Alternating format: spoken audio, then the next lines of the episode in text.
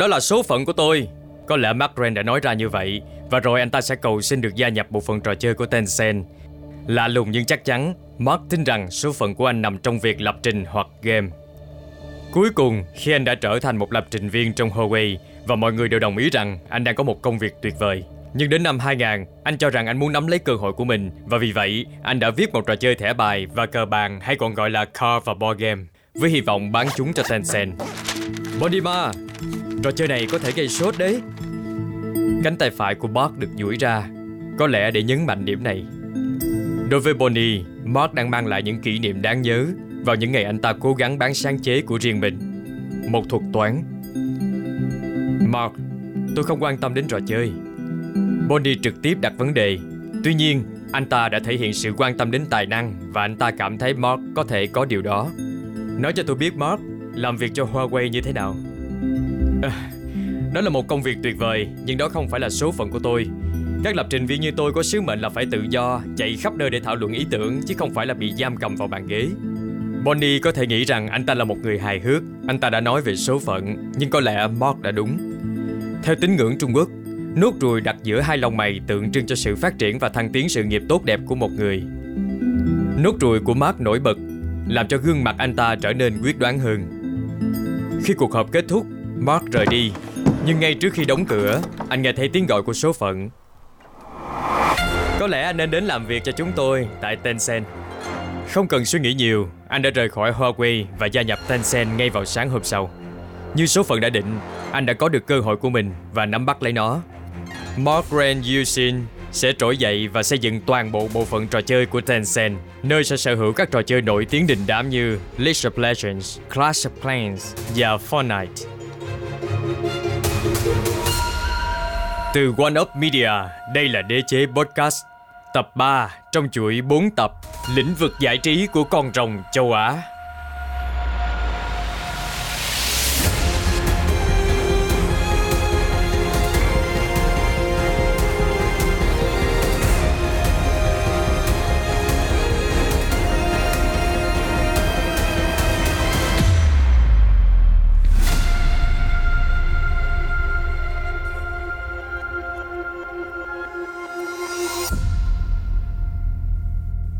Tencent nổi tiếng với các ứng dụng truyền thông. Bắt đầu với ứng dụng máy tính để bàn, QQ và sau đó là ứng dụng di động WeChat. Sau này, WeChat có hơn 1 tỷ người dùng hàng tháng. Chúng tôi sẽ để dành câu chuyện này cho lần tới. Song điều có thể làm mọi người ngạc nhiên là nguồn thu chính của Tencent thực sự đến từ các trò chơi game. Thực tế là sức ảnh hưởng của Tencent trong lĩnh vực game đã trở thành một thứ chướng tai gai mắt đối với phương Tây. Và với lý do đúng đắn, Văn hóa tồn tại trong Tencent với tên gọi tử cung cá mập, văn hóa chúng tôi đã nhắc đến trong tập 1.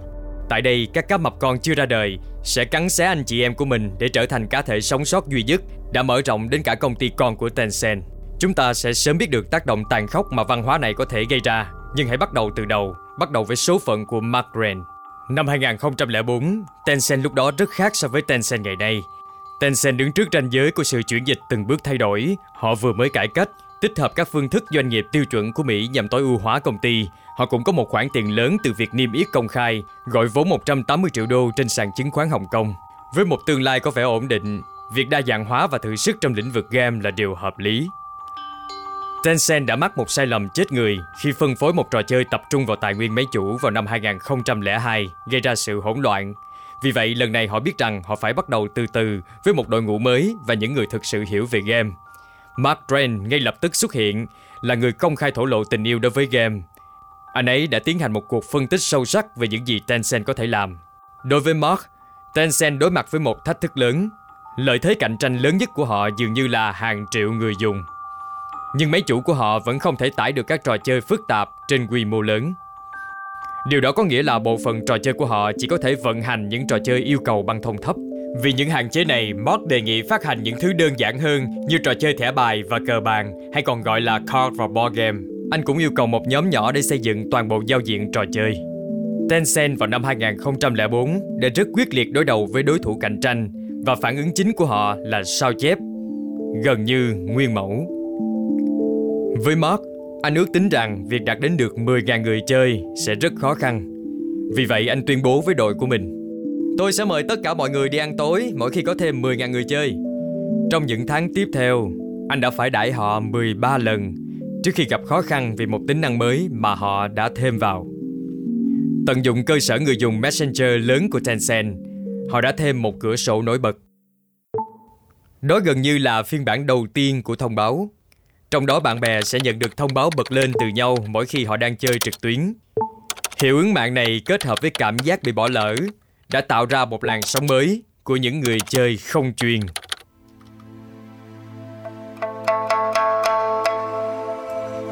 Năm 2007, Tencent đã trở thành một con quái vật, nhưng cũng là một kẻ bắt nạt, ít nhất trong mắt của công chúng. Trong những năm kể từ năm 2004, Tencent đã đẩy lùi sự xâm nhập của MSN của Microsoft vào Trung Quốc và là nguyên nhân gây ra sự bất mãn của những người khởi nghiệp. Gần như mọi doanh nhân công nghệ mới nổi với ý tưởng thông minh đều bị Tencent sao chép, sau đó bị ép buộc rời khỏi nền tảng nửa tỷ người dùng của họ. Trong lĩnh vực game, đội ngũ của Mark cũng làm việc tốt, nhưng họ cũng bị ám ảnh bởi nhận thức tiêu cực. Họ đã sao chép một trò chơi Hàn Quốc mang tên Crazy Arcade và đã rơi vào một vụ kiện vi phạm bản quyền. Bằng sức mạnh tuyệt đối, đội luật sư 200 người của Tencent đã giải cứu Tencent khỏi rắc rối. Nhưng Mark lo rằng họ sẽ không may mắn như vậy lần nữa. Anh cũng cảm thấy bị mắc kẹt ở một vị trí mà đội QQ của Tencent không có nhiều khả năng đến vậy. Họ cũng không phải là một nhà cầm quân trong lĩnh vực game, hoặc ít nhất là chưa phải. Sự cấp bách để thay đổi nhận thức công chúng về bộ phận của anh đang thôi thúc anh. Anh rõ ràng cho rằng việc sao chép các trò chơi khác là không hề tốt cho họ. Sau hồi miên man đắm chìm trong suy nghĩ, anh đi đến quyết định thảo luận một cuộc họp thẳng thắn với ban điều hành của Tencent.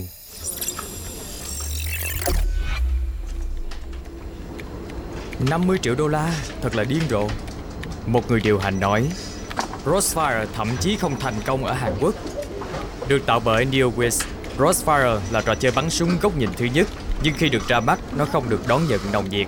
Hãy để tôi giải thích. Dòng điệu của Mark quyết đoán Trung Quốc chưa có trò chơi bắn súng góc nhìn thứ nhất Trong khi Hàn Quốc có hàng tấn Lý do tại sao nó không thành công là vì nó quá đơn giản đối với họ Nhưng đối với chúng ta đó là mức độ khó hoàn hảo cho bất kỳ người chơi mới nào. Anh không sai. Học cách chơi Crossfire chỉ mất 3 giây. Bạn chỉ cần chỉ súng và bắn. Nhưng Mark, anh nói thật đi. Điều này đáng giá 50 triệu đô la. Bản thân anh cũng đã ước tính rằng trò chơi chỉ thu hút được 300.000 người chơi. Hãy tính toán lại đi. Chúng ta đang mua một người dùng với giá 167 đô la. Mark biết rằng chi phí này có vẻ điên rồ thật. Nhưng tất cả chỉ là bề ngoài Anh tin vào tầm nhìn dài hạn của mình. Tôi hiểu ý anh đang nói đến ở đây Nhưng điều quan trọng hơn không phải là chúng ta đang trả bao nhiêu tiền ở hiện tại Mà là điều này sẽ mở ra một mỏ vàng về hành vi người dùng cho chúng ta. Trò chơi rất dễ chơi Nhưng nó là một trò chơi để chiến thắng. Nếu họ không chi tiêu tiền để mua trang bị Họ sẽ giảm khả năng chiến thắng. Nếu chúng ta làm cho mọi người quen với mức tiêu tiền như thế này, mọi trò chơi khác chúng ta ra mắt sẽ dễ dàng và mang lại nhiều lợi nhuận hơn. Có lẽ các nhà điều hành đang cảm thấy phấn khích hơn với những gì Mark phân tích. Tencent đã quen với ý đồ của Mark đang nói tới các giao dịch nhỏ. Chiến lược này đã từng có trong bộ phận truyền thông của họ. Họ dùng trả tiền cho những bộ trang phục hoặc mũ và điều này sinh ra lợi nhuận. Câu hỏi là liệu người chơi trong game có chi tiêu nhiều hơn không? Được, nếu chúng ta làm điều đó và đó là một cú lớn Kế hoạch dự phòng của anh là gì? Mark mỉm cười. Một trò chơi khác, Dungeon Fighter. Cuộc họp kết thúc, Bot đã thuyết phục đội ngũ tin tưởng vào trực giác của anh. Mua giấy phép cho hai trò chơi ở Trung Quốc, Crossfire và Dungeon Fighter. Nguyên tắc là Dungeon Fighter là một trò chơi hoàn toàn khác biệt so với Crossfire. Đó là một trò chơi đối kháng nhập vai đã đạt top 10 tại Hàn Quốc trong 2 năm liên tiếp. Nếu Crossfire thất bại, một trò chơi được đón nhận tốt hơn có thể bù đắp cho những tổn thất. Đến đầu năm 2008, cả hai trò chơi đã được ra mắt và trực giác của Bartrand đã đi vào lịch sử.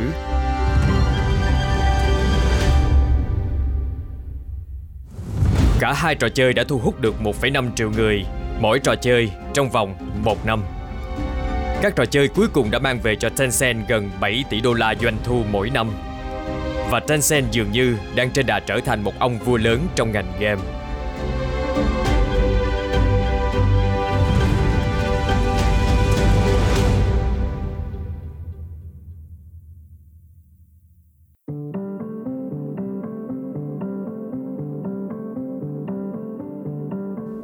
Năm 2012, Tencent đã có một sự đổi mới lớn về thương hiệu.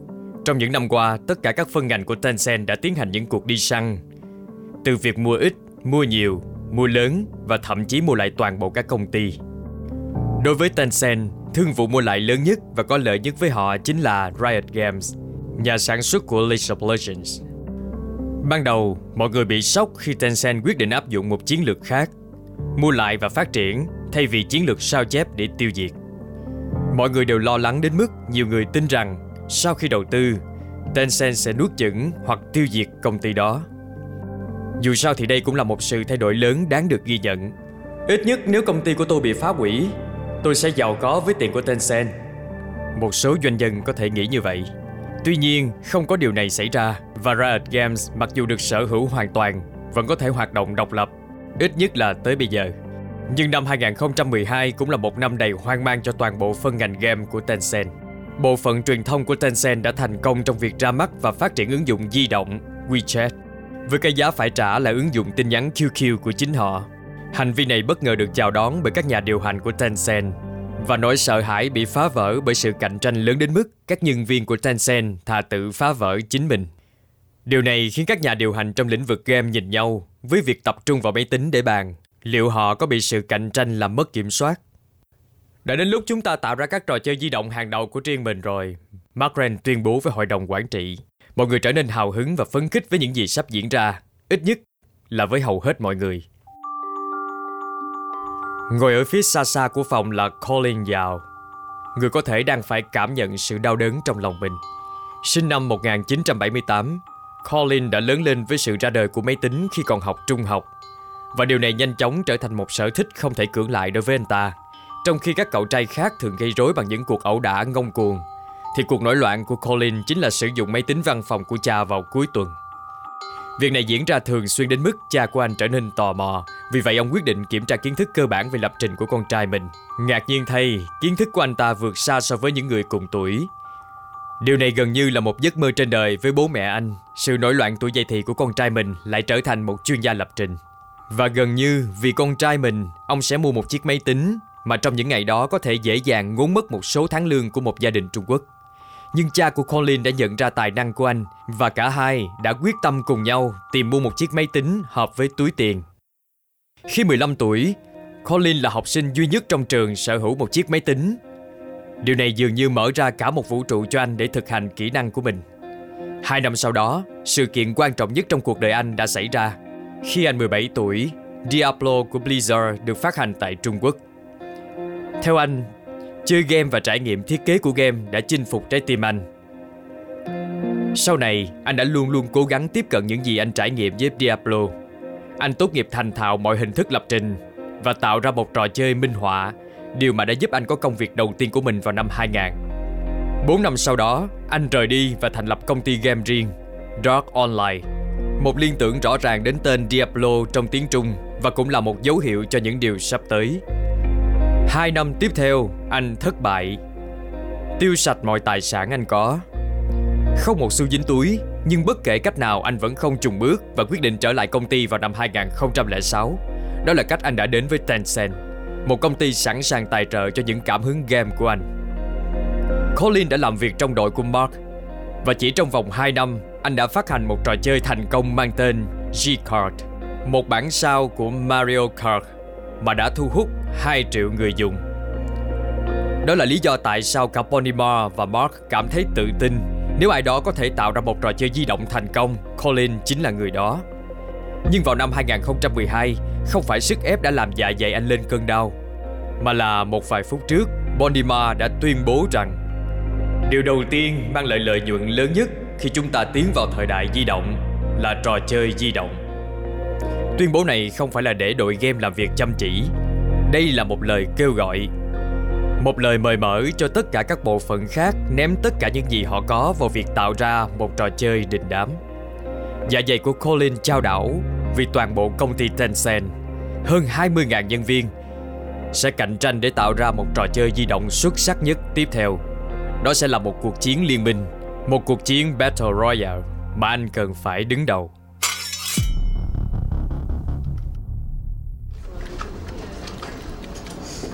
Đó là mùa hè cuối cùng của năm 2015 và Colin đang đi lại đầy lo lắng trong phòng làm việc của mình. Mặt trời chỉ mới mọc lên và toàn bộ đội ngũ của anh đang có mặt tại văn phòng. Trong những năm gần đây, anh đã tập hợp tất cả các tài năng mạnh mẽ nhất để phát triển một tựa game mới mang tên King of Glory. Đó là một bản sao di động của League of Legends. Một bản sao gần như hoàn toàn giống nhưng được điều chỉnh để giảm tải server của máy chủ. Đây là trò chơi di động đầu tiên thực sự mà Colin tin rằng sẽ đáp ứng đúng những gì Mark Brand và Bonima yêu cầu. Một trò chơi di động đình đám, gây sốt. Vào lúc 9 giờ sáng, trò chơi được ra mắt và kết quả được chiếu lên màn hình theo thời gian thực. Từng chút một, số lượt tải xuống của người dùng bắt đầu tăng lên. Đối với một trò chơi thành công, bạn thường mong đợi một sự tăng đột ngột và phản hồi tích cực.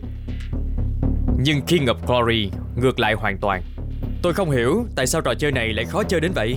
À, tại sao lại là trò chơi 3 đấu 3? Không có gì giống với khi tôi đăng ký. Được rồi, tôi sẽ gọi tựa game này là thế này. Nó tệ lắm. Rõ ràng tiếp nhận của trò chơi rất tồi tệ đến mức ngay cả các nhóm khác của Tencent cũng trêu chọc anh. Nhưng Colin không lạ lẫm với khó khăn. Sau khi trải qua 2 năm vất vả cho đến khi phá sản trước đó, anh tìm sự an ủi trong việc lần này họ vẫn có nguồn vốn và đội ngũ 100 người. Những thay đổi đang đến. Đội ngũ nhanh chóng bắt tay vào công việc và đưa ba quyết định quan trọng. Quyết định đầu tiên là làm cho nó dễ dàng để bắt đầu và dễ chơi. Điều này đã tạo nên sự thu hút với game thủ chơi trên điện thoại di động vì họ thường ít cạnh tranh và ít phức tạp hơn game thủ máy tính. Quyết định thứ hai là làm trò chơi là cuộc đấu 5 đấu 5 thay vì 3 đấu 3. Trước đó, Colin và đội của anh đã chọn 3 đấu 3 vì nó yêu cầu ít nhân vật hơn và tính toán ít hơn cho quá trình xây dựng. Sự thay đổi này khiến đội ngũ phải làm việc chăm chỉ hơn, tạo ra nhiều nhân vật hơn và viết mã code tốt hơn để tạo ra trải nghiệm chơi game mượt mà hơn. Khi trò chơi bắt đầu hình thành, Colin có thể nhìn vào cái tên King of Glory và nhún vai. Không có niềm vinh quang trong những gì chúng ta đã xây dựng, chúng ta đã không đạt được gì cả. Và anh bắt đầu suy nghĩ sâu hơn về ý nghĩa thực sự của trò chơi. Trò chơi nói về sự đoàn kết đồng đội và thông qua đó bạn tôn trọng vai trò của nhau. Anh có thể đã rất phấn khích khi ý tưởng Honor of Kings đột ngột xuất hiện trong đầu anh. Vào tháng 11 năm 2015, Honor of Kings được ra mắt và một lần nữa, đội ngũ ngồi xuống để quan sát các con số. Khi các con số chạy, họ đã thấy sự tăng trưởng đầy hứa hẹn. Nhưng liệu có đủ để tạo nên một kỳ tích không? Sẽ mất một tuần để họ thực sự biết vì chỉ số quan trọng cho sự thành công lâu dài là tỷ lệ duy trì người dùng. Người ta tin rằng nếu 25% người dùng của bạn vẫn ở lại vào cuối tuần đầu tiên, bạn sẽ có đủ đà để trở thành một trò chơi đình đám ghi sốt. Tỷ lệ duy trì của trò chơi là 55%. Không phải vào ngày thứ bảy, mà là vào ngày thứ 30. Trong những tháng tiếp theo, trò chơi trở thành một hiện tượng trong nước tại Trung Quốc thậm chí được sử dụng như một công cụ kết nối và đóng góp hơn một nửa doanh thu điện thoại di động của Tencent trong vòng một năm. Thành công của Honor of Kings sớm lan rộng ra khỏi Trung Quốc và đến tại một studio ở Los Angeles, Mỹ.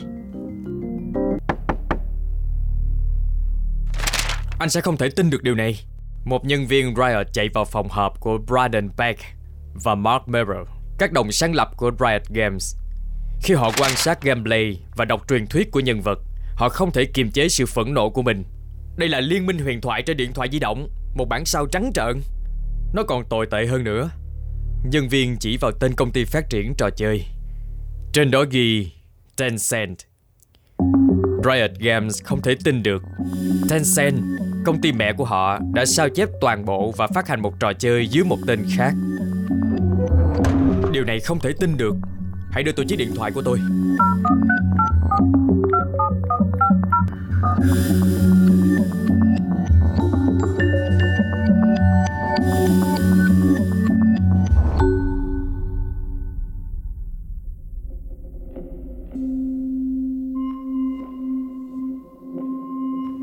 Trong truyền thuyết Liên minh huyền thoại có một khu vực tập trung năng lượng ma thuật rất mạnh mẽ. Người ta nói rằng năng lượng ma thuật không ổn định này đã biến đổi động vật hoang dã, sinh ra những con ếch khổng lồ chim và thậm chí là cả rồng. Chính sức mạnh đặc biệt này đã thu hút nhiều phe phái, biến khu vực này thành một chiến trường, nơi người chơi gọi là The Rift, khe nứt. Một cái tên phù hợp để miêu tả mối quan hệ giữa Tencent và Riot Games. Đối với Tencent, việc phá vỡ luôn là cách làm của họ, đặc biệt là bên trong nội bộ. Và trong khi Riot Games được tự do điều hành kinh doanh của mình, nhưng nó vẫn là 100% quyền sở hữu của Tencent. Với Riot Games, có một sự đồng thuận ngầm rằng Tencent muốn Tencent phát triển. Tuy nhiên, việc giới thiệu Honor of Kings như một bản sao trắng trợn và thể hiện ý định mở rộng vào các thị trường chiếm ưu thế của Liên minh huyền thoại dường như là một động thái nhằm sao chép để tiêu diệt. Trong những năm qua, đội ngũ Riot đã có những cuộc tranh luận lịch sử với công ty mẹ Tencent, chủ yếu sau cánh cửa kính, cuối cùng để giải quyết những khác biệt bên trong. Năm 2021, CEO Nicolo Laurent đã nói chuyện công khai cho biết mối quan hệ của họ vẫn rất vững chắc. Cuộc xung đột giữa Riot Games và Tencent rất phức tạp vì Tencent sở hữu Riot Games hoàn toàn. Nói cách khác, Riot Games làm việc cho Tencent. Và điều này không giúp ích gì cho Riot Games.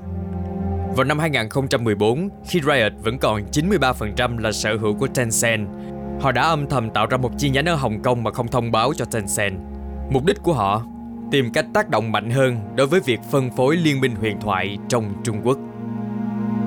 Bạn biết đấy, Riot đã nhường 70% lợi nhuận thị trường Trung Quốc cho Tencent. Mặc dù ban đầu hài lòng với sự chia sẻ này, Riot dần cảm thấy mệt mỏi và muốn một sự chia sẻ công bằng hơn. Họ cũng cho rằng Tencent tiết kiệm quá nhiều tiền quảng cáo cho liên minh huyền thoại. Trong thời gian này, Riot đã chỉ dẫn nhân viên của mình không để tiết lộ chiến lược cho Tencent. Nhưng rất khó để che giấu những hoạt động như vậy trên sân nhà của Tencent. Sau khi bị phát hiện, Tencent bước vào văn phòng Riot và mua lại 7% còn lại của công ty, hoàn toàn sở hữu Riot Games và phá vỡ chi nhánh bí mật ở Hồng Kông. Vào những năm 2020, Tencent sở hữu thêm 9 studio trò chơi trên toàn thế giới và trở thành cổ đông lớn của khoảng 15 studio khác. Đồng thời, Mark và Colin tiếp tục sản xuất những trò chơi di động gây sốt, bao gồm Pokemon Unite trong Tencent Gaming Development Studio Timmy. Tổng cộng, họ đã tạo ra hơn 10 tỷ đô la doanh thu, trở thành công ty game có doanh thu lớn thứ tư sau Nintendo. Nhưng trong các văn phòng ở Trung Quốc, Bonima và đội ngũ của anh dường như không đang ăn mừng. Luôn thận trọng và thậm chí có vẻ hơi hoang tưởng, Bonima đã nghe tin rằng chính phủ Trung Quốc đang quan ngại về lĩnh vực game. Thuốc phiện tinh thần Đó là thuật ngữ được dùng rải rác để nói về game. Khi Trung Quốc bước vào những năm 2020, những thay đổi lớn đang diễn ra và Bonima đã đúng khi có những lo lắng này. Những con cá hóa thành rồng tỷ phú đã quên tay người đã cho phép họ làm vậy. Và như kết quả, thị trường công nghệ của Trung Quốc chuẩn bị mất hàng nghìn tỷ. Từ One Up Media, đây là đế chế podcast, tập 3 của một chuỗi 4 tập, lĩnh vực giải trí của con rồng châu Á. Tiếp theo trong đế chế podcast, chúng ta sẽ cùng tìm hiểu về sự sáng tạo tuyệt vời nhất của Tencent, WeChat, một siêu phẩm chưa từng có trên thế giới. Điều đó cũng đánh dấu đỉnh cao thành công của Tencent trước cuộc đàn áp công nghệ lớn đã xóa sạch hàng nghìn tỷ đô la trên thị trường Trung Quốc. Theo dõi chúng tôi để không bỏ lỡ tập 4 trong chuỗi 4 tập Bàn tay của Ngọc Hoàng Thượng Đế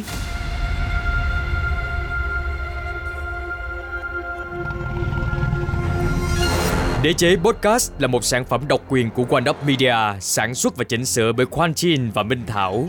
Trải nghiệm âm thanh do Nguyễn Thành thực hiện và được Đặng Khuyết trình bày. Trong bản podcast có các bạn tái hiện và kịch bản của chúng tôi. Có thể tại thời điểm đó nhân vật có những suy nghĩ, cảm nhận và lời nói khác, song nội dung được dựa trên nghiên cứu sự kiện có thật. Cảm ơn bạn đã lắng nghe.